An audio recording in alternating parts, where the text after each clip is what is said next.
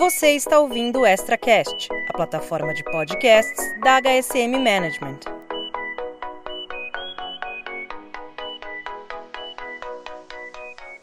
Olá! Olha só, a gente está chegando no quinto episódio desse podcast, o Pé na Estrada com o Cliente. Podcast que a gente realiza em parceria com a Localiza, super parceira nossa aí para falar sobre esse tema que a gente é apaixonado. Falo a gente por quê? Porque não estou só, estou na companhia de Antônio Santos, CMO da Localiza. Oi, Antônio, seja muito bem-vindo mais uma vez. Ei, Gabi, que ótimo estar aqui contigo de novo. Prazerão fazer esse quinto episódio. Bora lá para mais um papo super interessante aqui. A gente vai falar hoje o tema é construção de carreira e liderança em CX. Quem já nos ouve já sabe, já tá careca de saber o que é CX. Mas vou passar o quê? A palavra para o Antônio, porque aí ele já explica e já chama a nossa convidada para integrar o nosso papo e a gente começar aí a bateria de perguntas que a gente preparou para o dia de hoje mas a gente espera deixar nossa convidada super à vontade aí para bater esse papo com a gente. Vai lá, Antônio. Muito obrigado, Gabi. A verdade é que você deixou para mim explicar o que é CX, mas todo mundo vai ter que ouvir os próximos cinco episódios aqui do nosso Pé na Estrada para entender, porque afinal de contas, CX é talvez uma disciplina que exija tanta é, reflexão e tem tantas formas diferentes de aplicação que um conceito único nunca vai ser capaz de tangibilizar e materializar. Mas, bom, muito mais interessante do que os meus conceitos de CX, obviamente, é apresentar a nossa convidada, né? Como você disse, uma super referência na, na área, a Larissa Dalama. A Larissa, quem nos segue aqui já deve saber, afinal de contas são pessoas interessadas no tema, ela é uma das referências de Customer Success no Brasil, ou de sucesso do cliente no Brasil. Ela teve à frente da RD Station durante oito anos e hoje ela é diretora da Customer Experience na Involves. A Larissa é também facilitadora da CS Academy, membro da CS Meetup e foi reconhecida internacionalmente como top 100 CS Strategist em 2018 e 2020. Eu acho que eu não tenho nem roupa para participar desse podcast, Gabi. de tão chique que ele tá, cara. Mas bom, vamos, vamos convidar aqui então a Larissa para se apresentar, em vez da gente ficar falando entre nós. Larissa, tá contigo. Obrigada, Antônio. Antônio Gabi, prazer estar aqui com vocês. Obrigada por essa super introdução e espero que a gente bata um super papo aqui né? Tenho bastante aí para a gente trocar, para a gente conversar. Tô bem animada aqui. E acho que um pouco do que você já falou, né? Tenho essa, esse tempo aí de estrada de Customer Success, então tô nessa área desde 2013, quando muita empresa começou a desenvolver áreas, né? Olhar para CS, olhar para CX e tudo isso. Acho que foi uma oportunidade muito bacana, né? De casar a minha carreira com o crescimento dessa área no Brasil e pegar um pouco dessa onda, aprender e também começar a compartilhar, que é um dos meus gostinhos do meu dia a dia de fazer essa troca com o mercado. Larissa, é isso que a gente está super curioso aqui. Então, para a gente começar, vamos introduzir aqui a nossa vinheta do Dando a Partida.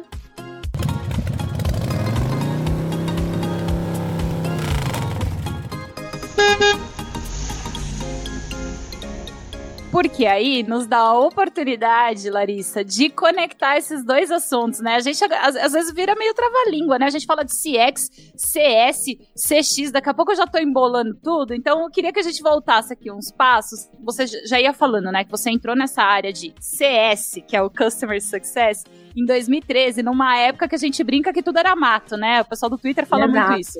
CS era algo assim, pouco falado no Brasil. E você, olha só que curioso, formado em jornalismo, como eu, pode dar um resumo aí de como é que você entrou em CS e o que, que te chamou a atenção nessa área, né? Lá em 2013, o que, que tava brilhando nos seus olhos naquela época? Boa, boa. E essa é uma história engraçada porque eu caí de guarda-chuva, de guarda-chuva não, de paraquedas nessa história, porque na verdade eu eh, veio de jornalismo, como você falou, então fui naturalmente migrando para comunicação digital, mídias sociais, marketing digital era onde eu estava atuando até então. E quando eu olhei para entrar na RD Station foi muito por causa desse core, né, de olhar para marketing digital. Eu já tinha uma uma agência, eu já tinha clientes trabalhando com isso, em paralelo eu estava numa empresa tocando toda essa área de marketing digital eu vi muito uma oportunidade de entrar numa empresa referência, né? Eu consumia o material da RD Station na época. E na época foi vendida uma vaga de consultora, né? Consultora para os clientes, ajudar os clientes a terem estratégias de marketing digital. Então foi com esse intuito que eu entrei lá. Quando eu entrei, que eu entendi, opa, isso tem nome, é Customer Success. É, acho que um ponto bem engraçado é que no primeiro dia que eu entrei, eu já caí numa reunião mensal da área de CS, que estava sendo estruturada, e bem né, no cantinho ali, tentando entender o que estava acontecendo, e começaram a falar muito de churn, né, o churn, o churn, todo mundo sério. E ali eu comecei a entender, opa, eu acho que esse aqui é o problema, né? Não sei exatamente ainda o que é o churn, mas tô entendendo que esse vai ser o nosso desafio. Foi bem interessante que de lá para cá eu mudei totalmente a carreira por isso, né? Entrei numa área de CS, me apaixonei por isso, é, saí da frente de olhar para marketing digital e estruturei minha, minha carreira olhando para empresas de tecnologia e crescimento de receita, olhando para nossas bases de clientes. E no momento era muito embrionário no nosso mercado, poucas empresas olhavam para Customer Success, tinha pouquíssima referência, a gente tinha que olhar muito para o mercado americano, muito como né, uma referência mais externa, mas eu vi também muito ali essa oportunidade, né? Caramba, se o mercado agora está crescendo, nada melhor do que fazer parte disso, né? De aprender, de testar e, com o tempo, ajudar esse ecossistema a crescer. Foi parte de desenvolver a empresa e fazer uma estruturação de CS dentro da RD, onde eu fiquei boa parte aí da, da minha carreira de CS, mas também ajudar o ecossistema a crescer no paralelo, que é o que eu continuo fazendo até hoje. Larissa, muito interessante isso que você contou, porque já abre as portas para a gente ir para o nosso segundo bloco, que é o Esquentando os Motores. No Esquentando os Motores, eu queria te fazer uma primeira pergunta que está em linha com o fato de que você foi pioneira na área. A gente sabe que as empresas, quando começam a estruturar uma nova metodologia, uma nova disciplina, elas têm muita dificuldade de entender o que é a teoria e tropicalizar para a sua realidade. Como que foi para você lá no começo, uma vez que a disciplina era incipiente no Brasil, era embrionária, pegar todo esse conhecimento de fora e tropicalizar para o que deveria ser feito aqui no Brasil e como que você buscou fontes que talvez seja uma inspiração para a gente também montar essa, essa estrutura numa época em que praticamente nada existia? Boa pergunta, foi bem desafiador, acho que esse é o ponto zero, até porque tem muito do, do nosso desafio, e eu vou falar que não foi só meu, mas foi todo mundo que viveu isso comigo lá atrás no comecinho, a gente tinha muito esse desafio de conseguir fazer esse depara. Nós olhávamos para o mercado americano e uma coisa que nos chamava muita atenção, principalmente no cenário SMB, onde a gente estava, né, de, de empresas pequenas, é de ter um contexto muito self-service, muito de autoatendimento, muito de conseguir trabalhar em escala, que a gente não via tanto isso acontecendo no nosso público, no nosso mercado, né? Os nossos clientes, eles queriam mais atenção, queriam mais educação, queriam mais contato. Então, em vários momentos, a gente se debateu com isso, né? A gente se deparou com essa realidade de opa, a gente está vendo que isso funciona lá fora, mas na prática aqui dentro pode ser que não funcione tão bem com a gente. Acho que um fator bem importante foi o nosso próprio olhar de vamos construir isso na nossa realidade. É o que, que funciona para a gente que nós mesmos vamos ter que pensar, testar e entender se funciona ou não. Isso veio muito forte, né? Acho que não só dentro da RD, mas no, no mundo de startups, no ecossistema de tecnologia é esperado, né? De aprender rápido, MVPs, testar e ter essa cultura de evolução contínua, né, de melhoria contínua. Então a gente fez muito isso lá dentro, Antônio, tentando olhar para fora e fazer uns deparos do que, que funcionava pra gente e muito testando, fazendo MVP, acertando, errando em muitos momentos, que eu acho que esse também foi um diferencial, né, do que, que a gente aprendia, funcionava e a gente começou também a poder levar isso para o mercado, né, a fazer eventos, meetups e compartilhar o que, a gente estava aprendendo. Acho que isso ajudou tanto eu quanto outras pessoas, né, da empresa a se tornarem referências, a terem essas trocas com o mercado, porque a gente também se propôs a testar muita coisa e o que funcionava a gente conseguia compartilhar com o nosso mercado aqui do Brasil. Larissa, a gente às vezes está em reunião, assim, só para dar um exemplo, e a gente começa a falar sobre coisas do ano passado, 2020 já parece que foi em outro século, né? Então eu vou falar de 2013, vai parecer que foi em outro milênio, mas continua aqui comigo porque eu, eu vou aprofundar nessa pergunta que o Antônio fez, porque aí a gente coloca em perspectiva entre a diferença de CS lá no início de 2013, no início da sua trajetória, para o que você vê atualmente. E aí, se você puder trazer, né, aprofundando nessa pergunta do, do Antônio, se puder trazer exemplos, né, de testes que vocês fizeram, de MVPs que foram necessários, que talvez eram coisas super novas em 2013, talvez hoje já seja amplamente conhecido, mas acho que traz essa, essa curiosidade e também coloca em perspectiva, porque lembrando, gente, que a gente vai chegar aqui no ponto de conectar CS e CX, tá? Porque essa é a nossa proposta de hoje, mas acho que é, colocar isso em perspectiva vai ser bem importante aí pra gente entender os próximos passos. Tem bastante diferença, porque no fim das contas o mercado como um todo foi evoluindo, né? E, e se ajudando e pensando como que funcionam as coisas aqui, o que, que funciona para o nosso mercado, para as realidades das empresas do Brasil. Também varia muito, né? Uma empresa é, SMB, uma empresa enterprise, uma empresa de recorrência, uma empresa de não recorrência, mas enfim. Mas é, de uma maneira geral, a gente ainda tinha um cenário que hoje a gente ainda continua encontrando em algumas empresas de olhar para atendimento como algo reativo, como algo que está ali, né, para fazer uma manutenção e apenas manter o cliente na casa. E dentro disso a gente foi entendendo o impacto de customer success, não só como um time que mantém o cliente na casa, mas ajuda esse cliente a crescer. Né? E ali temos oportunidades de crescimento de receita olhando para os clientes que estão na nossa casa, né? Então não só aquele olhar vendas, aquisição, vamos trazer gente nova, mas o impacto da gente olhar para esses clientes e crescer com eles e através deles, inclusive, crescer o mercado. E isso tudo foi ditando, cara, como que a gente investe, né, para que os clientes tenham sucesso, para que tudo isso aconteça, né? E ali a gente foi evoluindo como mercado de um olhar mais reativo. Quando a gente falava lá atrás de CS, a gente falava muito de CS Firefighter, né? O CS bombeiro que faz tudo, né? Apaga o incêndio, faz um pouco de tudo. Para um momento que a gente foi aprendendo de possíveis especializações, então começou a nascer bastante fora e depois no Brasil times de implementação, times de onboarding para né, empresas que faça sentido olhar para esse primeiro momento de uma maneira específica, times olhando para etapas específicas do cliente, olhando para adoção, olhar para a jornada, acho que esse é um aprendizado contínuo que o mercado continua fazendo, mas lá atrás a gente mal falava né, de uma jornada do cliente. Hoje em dia existem várias metodologias de como olhar para essa jornada e como olhar para indicadores dessa jornada. Né? Acho que isso também é uma grande evolução. Qual indicador a gente acompanhava lá atrás? Né? É, acho que para quem já estava no mercado de olhar de recorrência, a gente sempre olhava para resultado financeiro, né? Sempre foi uma baliza, mas é o que o mercado também já fala. É um lagging indicator, esse é uma consequência de tudo que está acontecendo na jornada do cliente.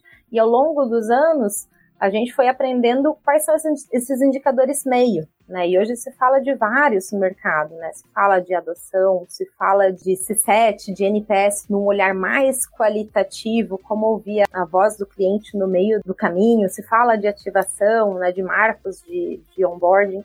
Acho que tudo isso entra nessa evolução que o mercado teve, né? Dessa, de olhar para a jornada, olhar para indicadores, olhar para possíveis especializações, olhar para escalabilidade, que eu acho que é onde a gente ainda tem muito espaço, né? Dentro das empresas de como fazer mais, otimizando recursos e pensando em escala. Mas olha, evoluiu pra caramba nesses últimos anos. Muito bom de acompanhar. É interessante que é, sempre que a gente está fazendo essas reflexões a respeito de um determinado tema, né, e a gente se depara com uma profissional com tanta bagagem como você, né, Larissa? A gente tem muita história de sucesso para contar, mas eu queria aproveitar que a gente sempre tem um bloco aqui onde a gente explora outras frentes também, o outro lado da moeda, e perguntar para você assim, tem histórias emblemáticas do que já foi tentado em customer success e que realmente não funcionou e Perfeito. que foi um aprendizado legal? Legal, desculpa, Gabi. Acho que eu pulei essa etapa na pergunta anterior. Não estou fugindo, acho que esse, esse é realmente um assunto importantíssimo de ser compartilhado, até para que as outras pessoas não caiam nas mesmas erros e a gente encurte caminhos. Como eu falei lá atrás, Com certeza, né? Eu já errei muito, com certeza vou continuar errando, né? No cenário da Involves, onde a gente já está testando coisas, pensando,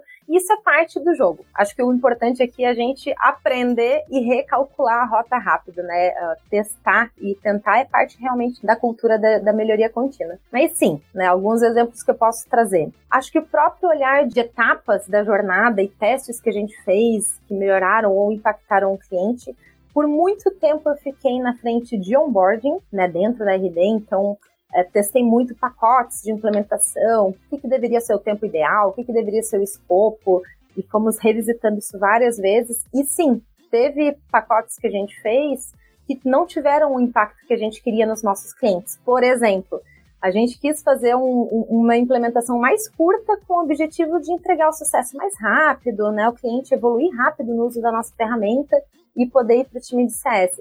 E depois que a gente começou a vender isso e a gente estava olhando, opa, quem sabe isso aqui está dando certo, a gente viu que aquilo, na verdade, prejudicava o cliente. Ele saía da implementação falando, gente, calma, já acabou. Né? Eu não, não, não aprendi tudo que eu estou precisando aprender, não estou seguro. E infelizmente isso impactou inclusive em cancelamentos, né? Esses clientes saindo rápido da casa. E o ponto foi a gente ver isso rápido também, né? Opa, esses clientes que compraram esse pacote de onboarding estão saindo, vamos revisitar de novo. Né? Acho que esse foi um caso de insucesso que nos deu vários ensinamentos bacanas de, opa, talvez às vezes não é tão rápido, ser rápido não ajude, né? Ser rápido atrapalhe e a gente precisa investir mais tempo nesses clientes para que eles fiquem realmente com a gente, né, numa visão de mais longo prazo. Com certeza, acho que esse é um exemplo bem emblemático. E vários outros testes que a gente fez de, por exemplo, de métricas. Como que a gente metrifica o time, onde que a gente deve direcionar o olhar do nosso time. Então, por exemplo, a acompanhar número de reuniões. Né? Quantas reuniões nós estamos fazendo? Parece um bom indicador, afinal estamos falando com o nosso cliente, mas a gente viu que a gente precisava olhar para a qualidade por trás disso. Tá bem, quanto tempo tem essas reuniões? Que escopo está sendo falado, né? Qual o sentimento do cliente ao sair dessas reuniões, né? Qual é a perspectiva dele sobre o conteúdo que a gente levou? E com o tempo a gente vai evoluindo. Né? Outro exemplo interno, modelos de comissionamento dentro de áreas de CX, como que se comissiona devidamente? Deveria ser comissionado, né? Acho que tem muita opinião diferente no mercado. Dentro da RD a gente viveu vários modelos. Em alguns deles a gente entendeu efeitos que não beneficiavam os nossos clientes, né? A gente entendia, pô, vamos colocar o foco aqui nesta métrica e acabava que aquilo de alguma forma tinha um impacto numa tomada de decisão olhando para o cliente. Então, em vários momentos a gente revisitou esse modelo também. Com certeza, à medida que o tempo passa, sempre vai ter algo que a gente possa fazer melhor.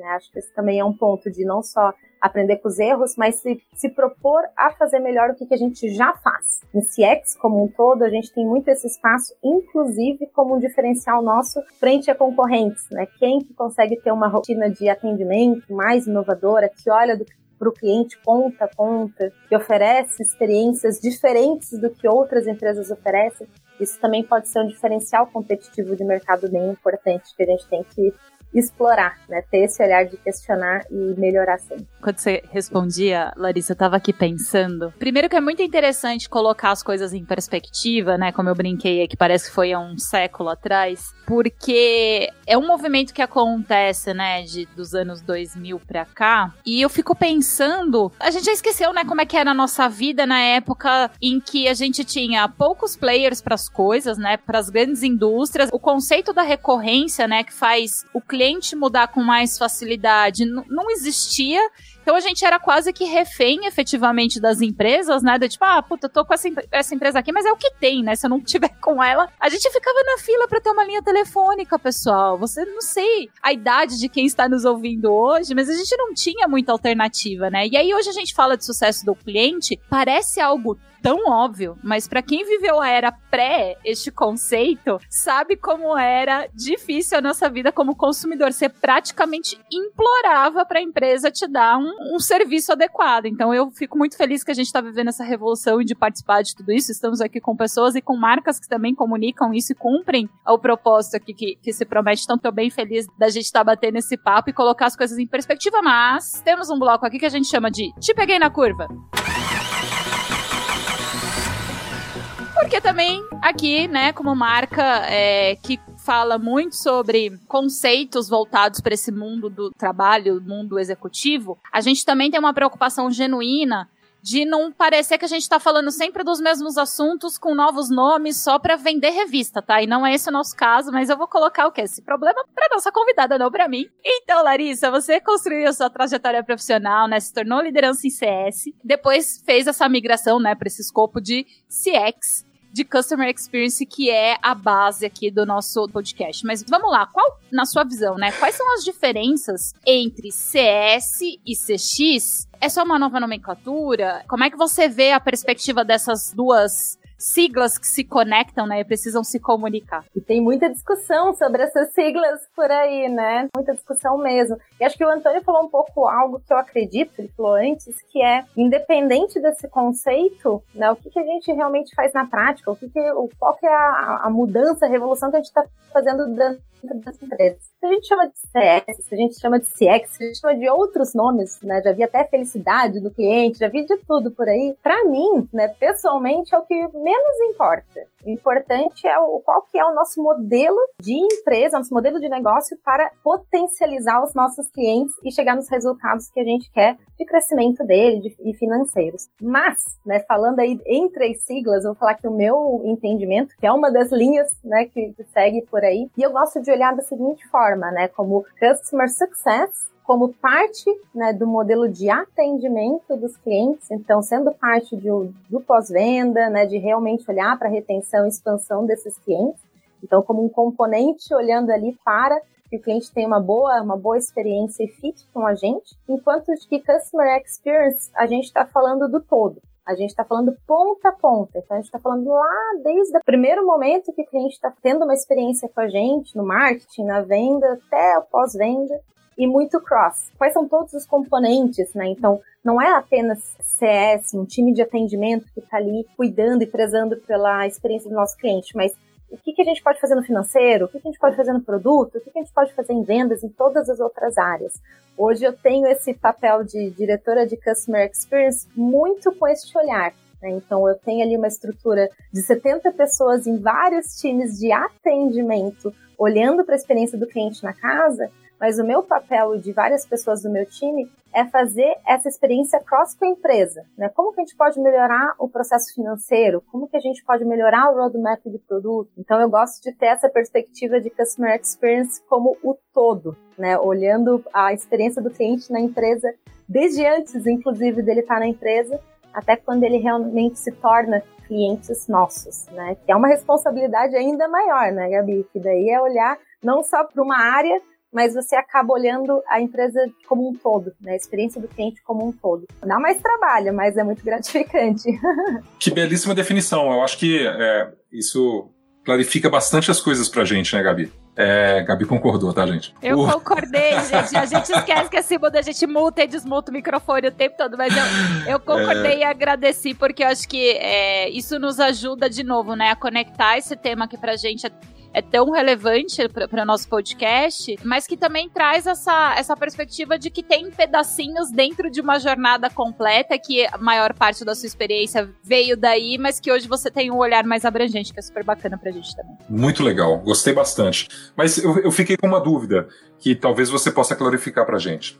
Quando você está liderando um time de CX, qual que é o, o, principal desafio, assim, o núcleo duro do que o time de CX deve fazer no dia a dia? E se você puder comentar isso e ainda dar uma perspectiva sobre a execução real, porque você trouxe o exemplo a como está a experiência do cliente com relação à cobrança, né? Eu tenho que garantir que a experiência. Mas não é você que executa a cobrança, né? Então, como pegar esses desafios do time de CX e principalmente como fazer com que isso seja também vivido por departamentos que não estão diretamente sobre a tua gestão? Antônio, acho que a resposta ela é bem simples, tudo gira ao redor dela.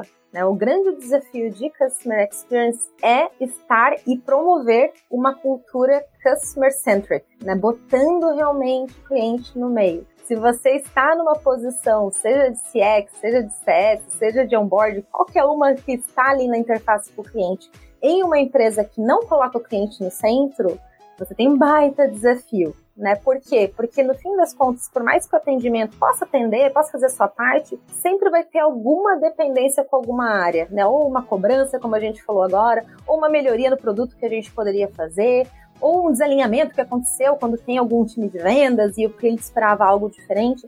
Então é importante que a empresa como um todo olhe e entenda o impacto do cliente para o crescimento do negócio para que isso flua de uma maneira mais fácil. Né? E sim, né, quando a gente está numa, numa cadeira de Customer Experience, tem muita oportunidade em outros departamentos e eu vejo que tem que criar essa influência, né? Tem que criar essa cultura. Ou se a empresa já tem, que bom, né? Se você já está numa empresa que já tem essa cultura legal, para quem não está e várias pessoas no mercado estão trazendo o olhar para o cliente, tem esse desafio na, na mesa. E sempre que eu vejo esses exemplos, eu gosto de trazer dois pontos. Um, a gente tem que ficar batendo na porta, né? E trazer, opa, o cliente tem essa dor, o cliente tem essa dor, o cliente tem essa dor. Mas quanto mais a gente consegue embasar o que a gente está pedindo, falando de oportunidades de crescimento que a gente não está botando na mesa, trazendo dados de cancelamento, falando, olha, se isso aqui continuar acontecendo, a gente vai perder X% da nossa base em tanto tempo. Então, eu acho que os dados nos ajudam muito a contar as histórias e a ganhar esse espaço quando a gente ainda não tem esse espaço dentro da empresa. E também o desafio de manter essa, esse olhar para o cliente, né? Mesmo que a empresa já tenha essa cultura, como que a gente mantém a empresa toda próxima do cliente. É como que a gente traz mais a voz dele para o nosso dia a dia.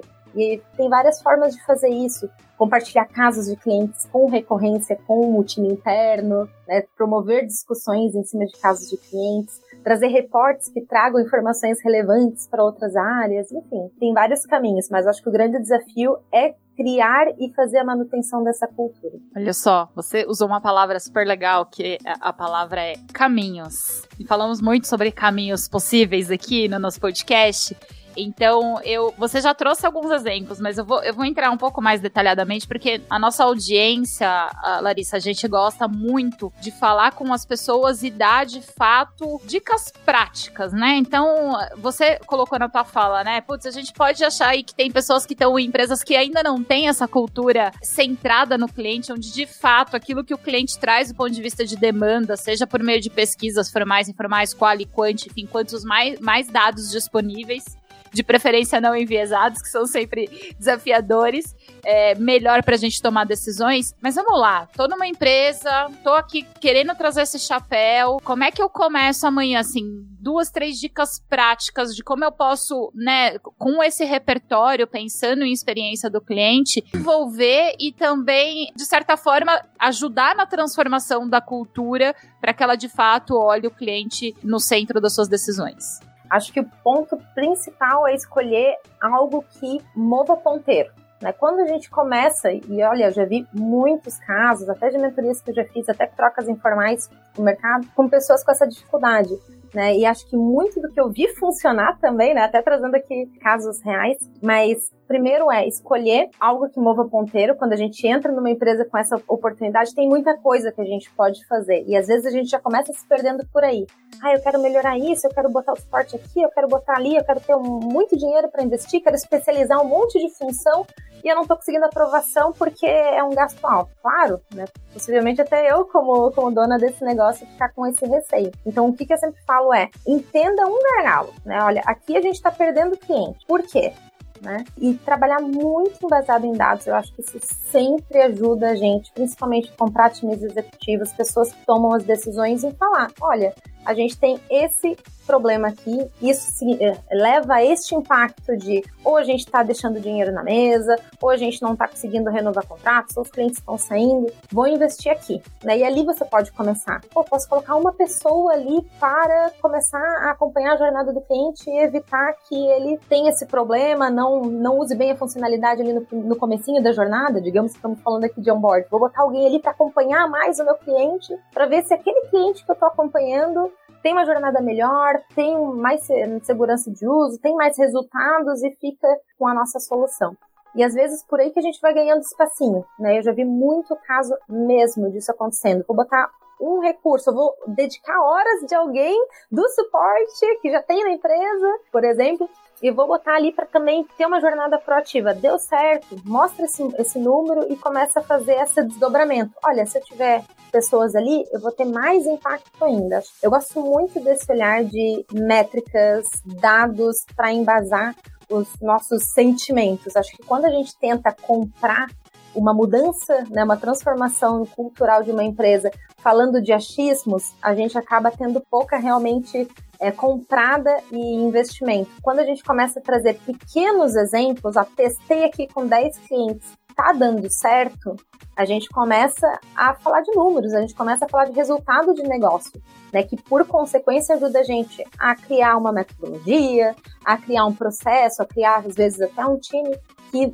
vai é, ajudando nessa evolução de olhar mais ainda para o cliente dentro das organizações.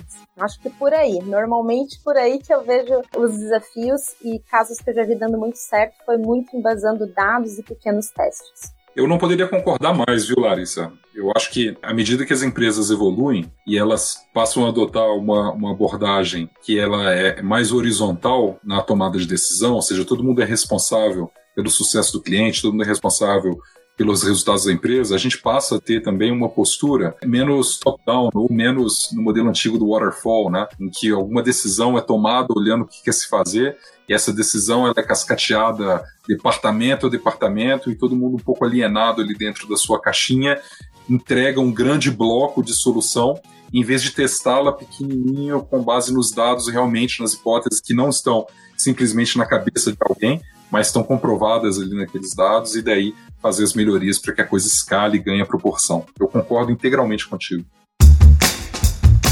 Minuto Localiza. Seu melhor caminho é o próximo. Olha, de experiência do cliente, a Localiza entende. Estava pensando em pedir minha namorada em casamento. Eu planejei o fim de semana perfeito, hotel, restaurante, tudo no jeito. Quando eu fui alugar o carro na Localiza, a atendente percebeu que eu estava nervoso e perguntou se estava tudo bem. E eu contei o plano para ela. Ela achou tão legal que ela chamou o gerente.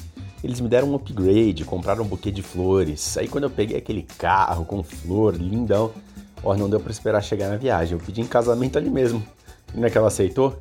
É por isso que eu sempre digo que a Localiza realmente faz parte da nossa história. A Localiza é comprometida com o melhor atendimento aos clientes, de ponta a ponta. Nosso time se questiona sempre: como podemos surpreender nossos clientes e esse cuidado é na agência, na entrega, no atendimento físico e online. Sempre que precisar de mobilidade, a Localiza te ajuda a chegar lá, com segurança, antes mesmo de pegar no volante, sem dor de cabeça nem burocracia. E para você que não quer pegar fila nem passar pelo balcão, o Localiza Fest, presente no app da Localiza, permite aluguel e retirada de carro no modelo 100% digital é mais agilidade, conveniência e mobilidade para você. Mas eu queria te fazer uma pergunta agora, que é uma pergunta muito relacionada a como que você enxerga o futuro da, da, disciplina também. Esse é o bloco que a gente chama de próximo destino. Nesse futuro da disciplina, eu queria te perguntar, pensando em todo o teu aprendizado, tudo que você viu nesses últimos anos, se você tivesse que tirar uma lição, um aprendizado, uma coisa que você fala assim, isso vai continuar. Isso, não importa o que venha acontecer, o futuro vai carregar esse aprendizado ou esse, esse insight que eu trouxe aqui ao longo da minha carreira. O que, que seria isso? Se é que existe, Larissa? Ah, legal. Acho que tem muita coisa que a gente ainda deve levar para o futuro e deve se aprofundar mas tem uma que desde lá de trás me acompanha e acho que tem ainda muita oportunidade, as empresas podem explorar cada vez mais, acho que ainda é pouco explorado, apesar de estar na pauta há muito tempo, que é pensar em como fazer a jornada do cliente ser mais escalável, né? Como que a gente pode é, otimizar os nossos recursos ter uma boa estratégia de atendimento para os nossos clientes, realmente suportá-los como eles precisam, mas sem aquele olhar de que eu preciso de pessoas sempre em tudo que eu estou fazendo com o nosso cliente. E eu vejo muito isso em vários banks, em várias empresas, de falar: olha, eu estou aqui para estruturar uma área de CX, estou aqui para estruturar uma área de CS, enfim, preciso contratar gente, preciso botar gente para dentro, né? Preciso ter uma pessoa para um board, uma pessoa para isso, uma pessoa para aquilo, como eu vejo em várias empresas ter, né? Acho que muita gente ainda olha e pensa: preciso, né, trazer os modelos que eu tô vendo lá fora para cá. E eu sempre bato na mesma tecla de falar, será? Né? Será que a gente já não pode começar de uma forma mais otimizada? Será que você realmente precisa ter alguém para falar com o teu cliente ali no um a um?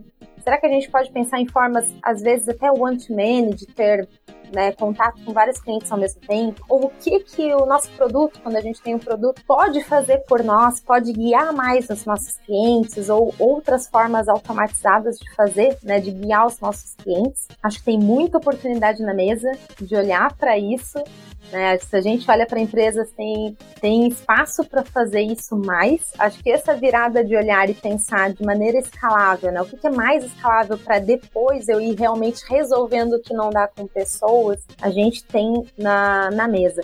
Isso muito no cenário SMB, mas também em cenários enterprise, a mesma coisa precisa ser pensada. Né? O que, que a gente realmente precisa de pessoas, o que, que a gente pode fazer de outras formas. Acho que esse questionamento ele é vivo. Acho que a gente ainda vai ver muito, muito exemplo bacana de escalabilidade, de formatos de atendimento diferentes do que necessariamente carteiras de cliente, como muitas empresas têm ainda. Vamos ver. Tô também aqui na curiosidade de ver essa evolução, mas essa é uma pauta sempre viva e que deve ganhar o espaço, né? Como fazer processos escaláveis de atendimento em todos os cenários. Larissa, você falou uma coisa que eu tô aqui, ó, tocou fundo no meu coração. Vou abrir meu coração aqui para os nossos ouvintes, porque hoje eu tenho um papel diferente aqui na editora, mas quando eu tava à frente da revista, assim, editando, mandando semanalmente as newsletters, eu tinha um cuidado de todo assinante que dava um replay no meu e-mail, que óbvio é, é enviado para uma base gigantesca, né? Mas todo mundo que dedicava um tempinho para falar, li sua news, não sei que, as pessoas trazem um sentimento tão legal que eu tirava um tempo para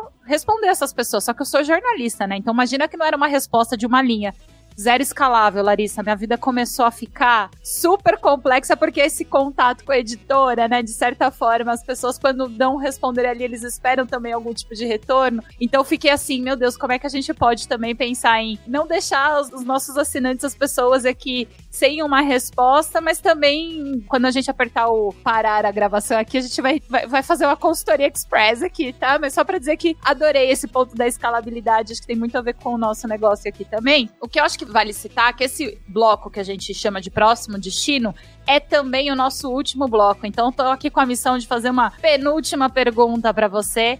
Depois eu vou deixar meu amigo Antônio mandar a última, mas eh, eu fiquei com uma curiosidade, porque quando a gente falou lá eh, do seu papel na liderança, né? Você falou da questão da cultura, da gente precisar influenciar também as pessoas que tomam decisões dentro das empresas, mas eu fiquei com um olhar também para as pessoas que hoje estão nesses times, né, nas equipes de customer experience, olhando para a jornada do cliente, olhando também na ponta do atendimento.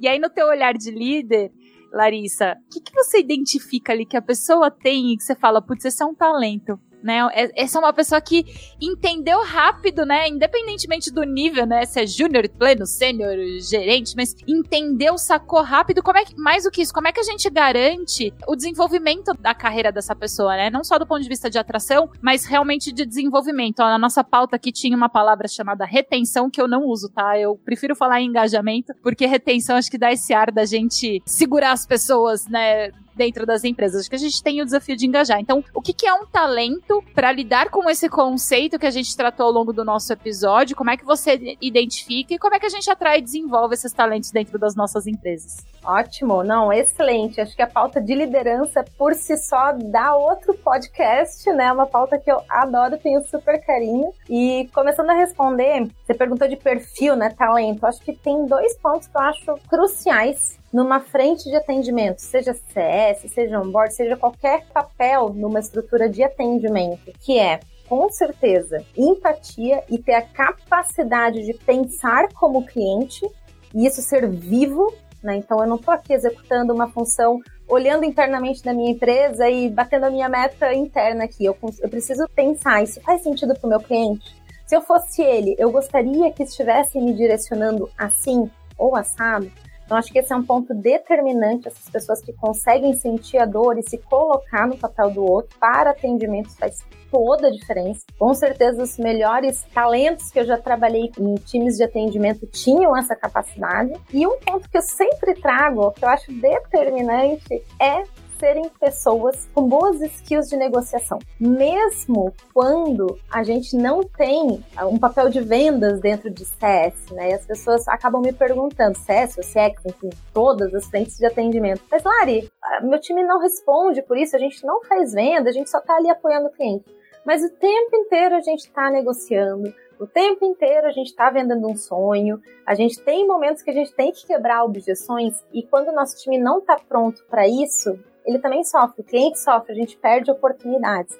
Então eu vejo isso super importante, eu vejo como um passo importante né, pessoas que estão olhando para entrar numa carreira, para fazer atendimento de clientes, seja na venda ou seja no pós-venda, né, num papel dentro de CX, quanto mais você tem metodologia de vendas, resiliência, técnicas de negociação, isso é determinante, isso ajuda muito a ter melhores resultados. Não importa a métrica que você responde por, isso ajuda muito você a ter um relacionamento, né, e ter mais resultados com os seus clientes. E em termos de atração né, e desenvolvimento de times, eu vejo muito importante a gente ter propósito claro. Né? Esse é um ponto que, inclusive, até vou compartilhar aqui. No momento atual, eu estou fazendo isso dentro da Involves, né, da gente revisitar propósito de área de CX e das frentes de atendimento que a gente tem lá por quê? Porque quando a gente está numa estrutura de atendimento do cliente, tem muita interferência externa, né? O cliente às vezes teve um problema e precisa cancelar, ou vai para um concorrente, ou teve um problema com o teu produto, ou se é uma empresa faliu, e tudo isso de alguma forma impacta o nosso trabalho e torna desafiador. Uma equipe de atendimento, por definição, vai trabalhar com problemas, vai ouvir dores, vai né, procurar oportunidades, mas vai ter muito problema a ser resolvido. E se a gente tem isso claro, olha, esse é o nosso impacto, essa é a nossa missão. Olha a diferença que você faz para aquela pessoa, para aquela empresa e para o mercado. Isso ajuda muito as pessoas a terem um engajamento contínuo. Poxa, eu vou acordar hoje, eu vou fazer diferença para o mercado, né? Eu vou fazer diferença para a economia brasileira, global, enfim. Então acho que isso é muito importante se depara. Eu não estou aqui apenas respondendo um ticket, eu não estou aqui apenas falando com o cliente com problema. Eu estou fazendo uma transformação que vai muito além, né, do que eu consigo ver no meu dia a dia. E eu acho que por aí a gente também dá essa pista de pessoas fazerem uma carreira maior, né, em frentes de atendimento. E eu particularmente gosto muito de fazer times tão fortes, tão referência, que isso seja, inclusive, um problema para mim de retenção. Né? O mercado está aquecido, o mercado de CX, de maneira geral, está super aquecido. A pandemia veio para, de alguma forma, contribuir as empresas a olharem ainda mais para isso. O home office está possibilitando mais ainda essa movimentação de empresas. E esse é o tipo de problema que eu vejo que muitos líderes fogem né? Poxa, eu não quero que o mercado aborde meu time. E esse é o tipo de problema que eu sempre falo que eu quero ter. Eu quero ter um time tão bom. Eu quero ter um time tão referência, que ganhe tantos prêmios, que fale tanto com o mercado, que eu quero ter o problema de ter que reter essas pessoas. E eu acho que esse é o tipo de problema que os líderes têm que estar prontos para ter. Porque daí você tem que olhar para dar essa pista, você tem que olhar para carreira, você tem que olhar para dar oportunidade da pessoa crescer, seja na frente dela, seja numa linha de liderança, seja numa outra job dentro da empresa, para reter esses talentos né, e manter eles na casa. Acho que esse é o tipo de desafio que todo líder deveria gostar de ter. Eu, particularmente, gosto e essa é a minha proposta né, em qualquer empresa que eu estou, de fazer esse crescimento, porque isso também acaba fazendo as pessoas quererem ficar. Né? Se eu estou num time que eu olho para um lado, todo mundo é bom, que o mercado considera uma referência, poxa, eu quero estar aqui, eu quero ser parte disso. É a minha proposta hoje com a Involves, era a minha proposta para a RD e seria minha proposta em qualquer outro lugar, com certeza. Eu vou ter que fazer um papel que eu detesto fazer aqui, que é o papel do portador de más notícias, de que a gente está chegando ao fim com a última pergunta. Ai, passou rápido!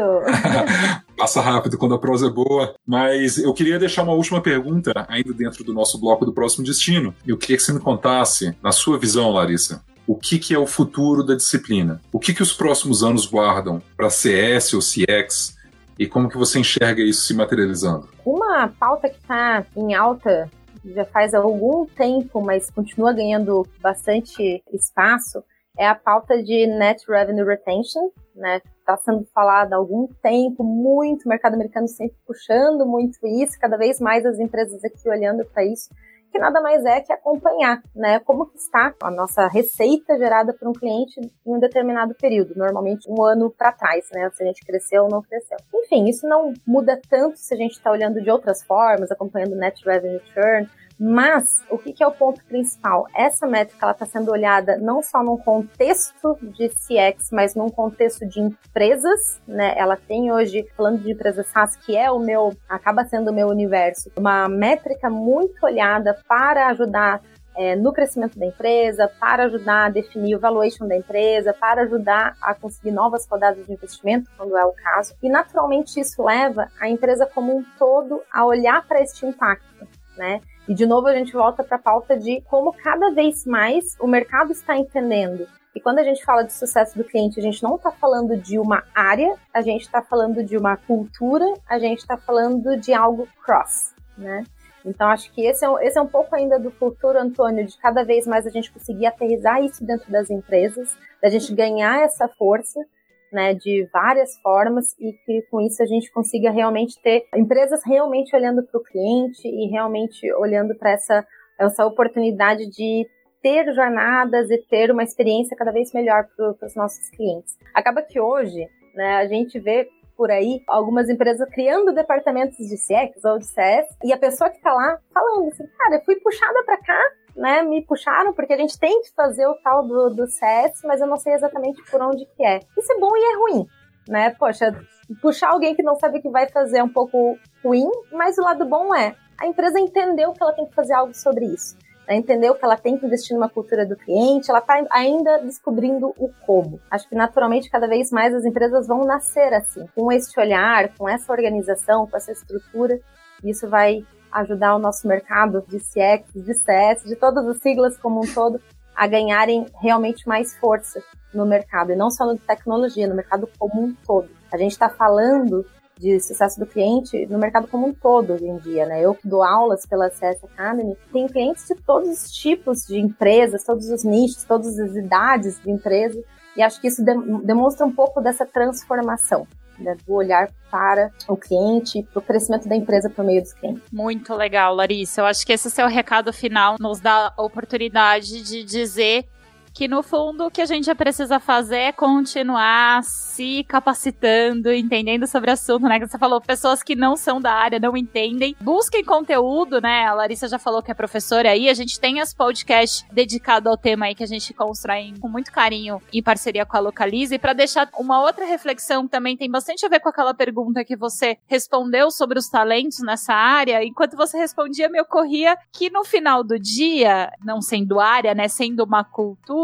acho que as habilidades que você citou, né? Negociação, empatia, para o mundo onde a gente está caminhando, né, para tudo se tornando serviço. No final do dia tá todo mundo atendendo o cliente, né? Seja o cliente interno ou o cliente externo, né? A gente Verdade. atende aqui, a gente fala com diferentes perfis de pessoas. Ora eu tô falando com o cliente, mas ora eu tô falando com o jornalista, ora eu tô falando com as assessorias de imprensa. O tempo todo a gente precisa desenvolver de fato essa habilidade de empatia, de entender o que, que é bom pro outro, o que, que é sucesso pro outro, e negociar o tempo todo, né? Porque a gente tá negociando prazo, a gente tá negociando agenda, a gente tá negociando valores efetivamente, a gente tá negociando escopo. Então eu verdade, gostei muito. Faz bem para todas as funções, né? Para todas as funções. Verdade. Exatamente isso. E aí fala muito da, do que a gente, obviamente, por meio das nossas reportagens e os nossos conteúdos aqui de soft skills, né? Do quanto a gente precisa desenvolver essas habilidades para no fim poder prosperar nesse novo mundo, né? Antes era mais fácil a gente ficar quietinho no nosso canto, bater no nosso carimbo, né? Eu só executo a minha parte do trabalho. Agora que estamos todos conectados e prestando serviço o tempo todo,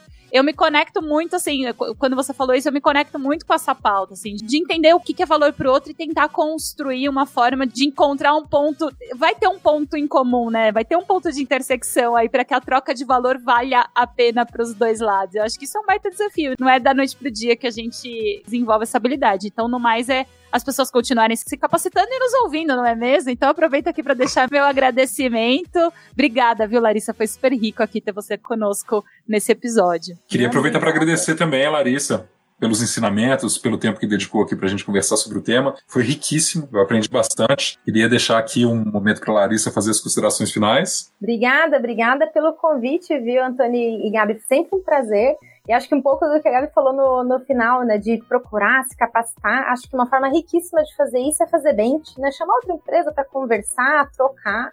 Gosto muito de fazer isso, acho que a gente aprende muito. Inclusive, me coloco à disposição, né? Pessoas podem me abordar, o LinkedIn tá aí para isso, gosto de ter essas trocas e continuar o papo, né? A gente poder se aprofundar aí. A gente sempre aprende, né? Os dois lados sempre aprendem, acho que essas conversas são super gostosas. Foi um prazer estar aqui com vocês. Espero ter contribuído, espero ter né, dado alguns insights que sejam úteis para quem está nos ouvindo. E até uma próxima. Muito obrigada. Eu vou deixar a dica Obrigado. então, Larissa, para o pessoal copiar a descrição aí do episódio que a gente faz, que vai ter seu nominho. Copiei o nome da Larissa para não errar, joga lá no LinkedIn, adiciona ela e sigam lá porque ela pode trazer dicas para vocês. E eu quero agradecer também meu parceiro de jornada aqui, Augusto. Gabi, o prazer é sempre todo meu. Como Você viu que eu errei teu nome? Como é que a gente vai permitir não tá isso? errado, é Antônio Augusto meu nome. É, Augusto é, olha só, então você, pessoa... só usou o nome do meio, tá tudo bem. Gente, Dessa vez eu te chamei de Gabi, Gabi, tá tudo certo, tá tudo a certo. Gente, a gente já tá aqui num nível de troca nos nossos episódios que eu já tô falando para ele que a gente só se vê uma vez por mês, a gente precisa se encontrar mais. Então agora a gente tá pois tá é. trocando figurinhas. É Antônio Augusto, tá, gente? Por isso que eu fiz essa confusão. Mas eu só chamo ele de Antônio. Então o Augusto veio do inconsciente, não veio do consciente. Eu achei que não. eu tava errando o tempo todo. Levei um susto. Não, não, não, não, não. Tá eles, vão, eles vão colocar o quê? Um, aquele efeito da edição, quando a pessoa fala uma coisa errada e faz um. Pode colocar aí, viu, editor? Tá tudo certo. a gente aproveita para finalizar num clima positivo. Então, te agradecer, Antônio, pela confiança mais uma vez aqui de, de estarmos juntos nessa jornada. Muito obrigada. Eu que agradeço, Gabi, por dividir aqui esse momento comigo e agradeço novamente, Larissa. Um prazer e até mês que vem, né? Até mês que vem. Fiquem aí conectados com a gente. Logo mais a gente lança um novo episódio. E se você tá ouvindo esse aqui pela primeira vez, faça o favor de voltar aí nos outros episódios que tem muito conteúdo bom aí sobre CX para você consumir e aprender um pouquinho aqui junto com a gente. A gente encontra com vocês no nosso próximo episódio. Tchau, tchau. Tchau.